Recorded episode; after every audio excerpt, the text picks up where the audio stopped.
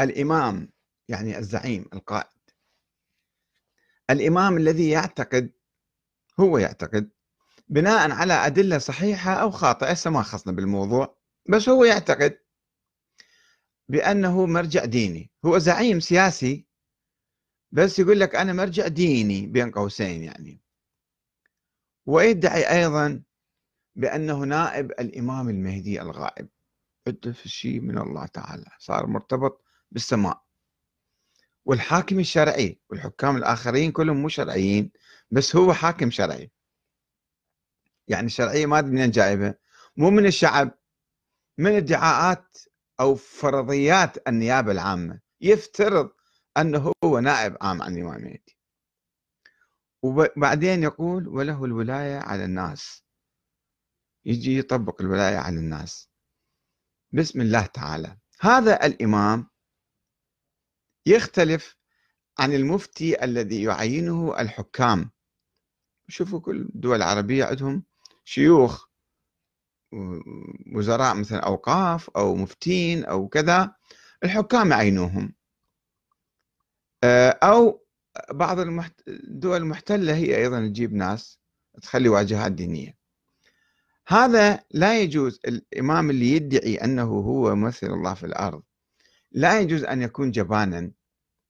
ولا بخيلا ولا جاهلا ولا مقلدا ولا انعزاليا اقليميا في بقعة صغيرة. يقول لك أنا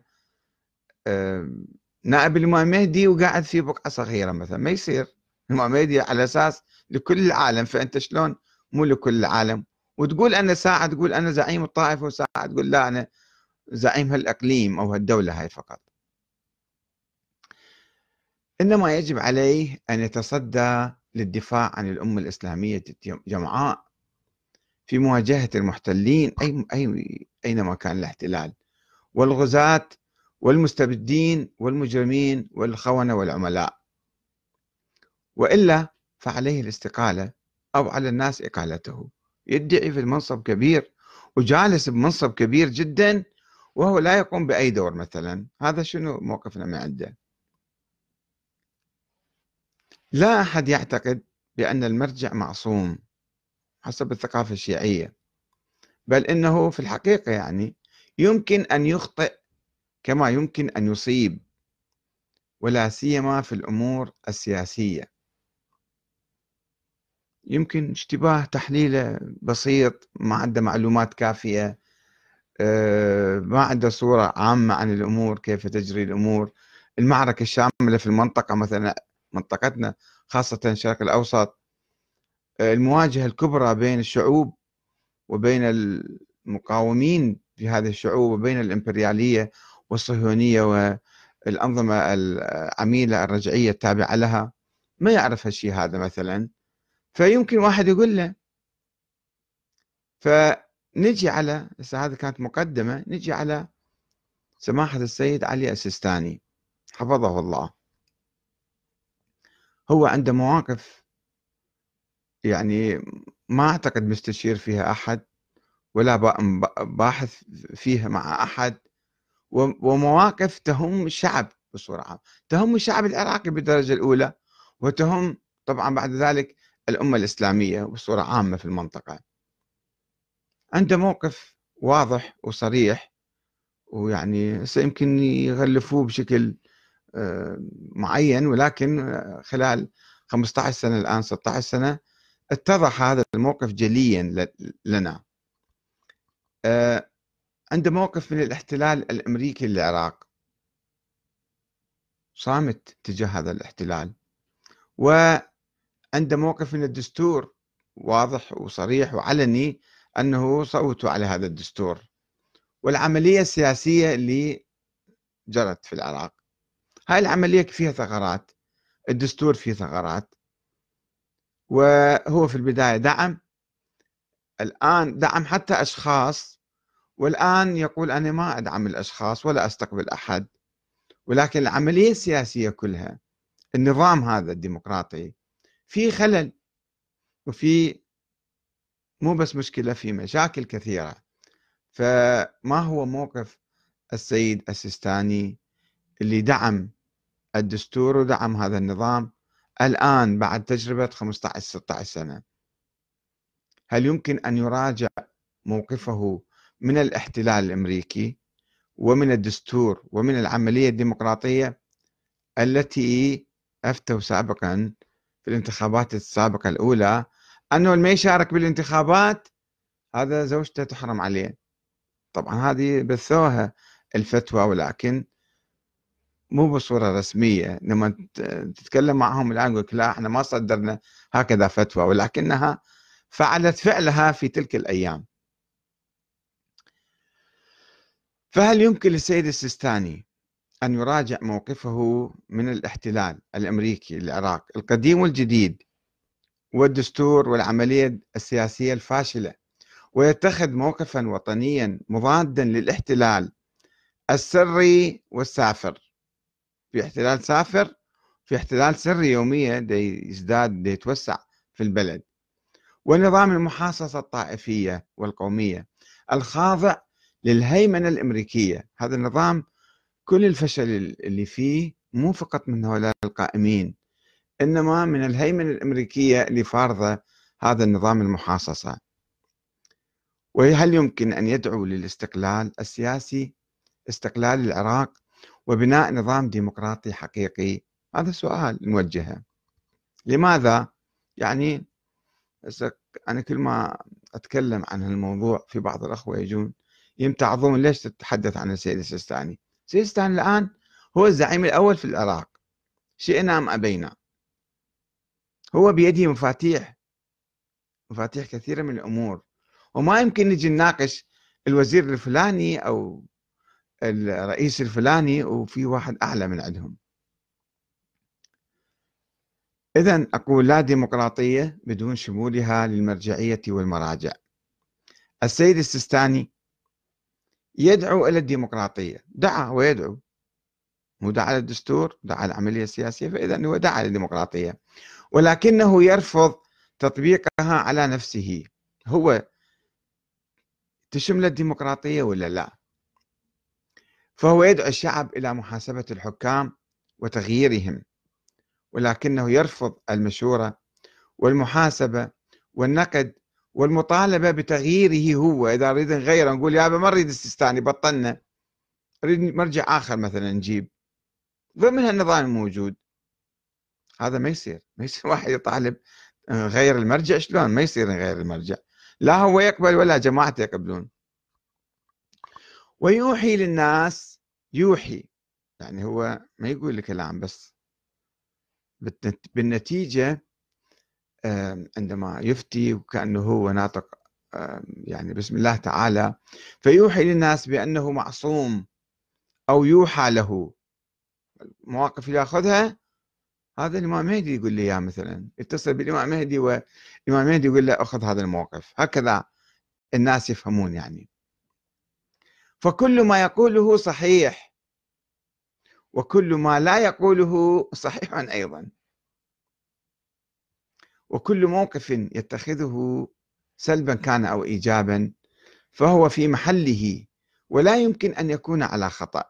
اسألوا الناس المقلدين أنه هل الموقف اللي اتخذته من فلان قضية صحيح أو خطأ؟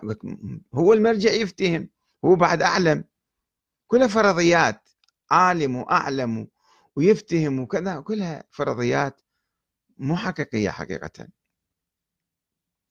مثلا الموقف اللامبالي السلبي من الاحتلال الأمريكي للعراق غير قابل للنقاش. شفت واحد سأله سؤال وقال له ليش مثلا اتخذت هذا الموقف؟ وجاوب بصورة صامتة ما يتكلم بالموضوع.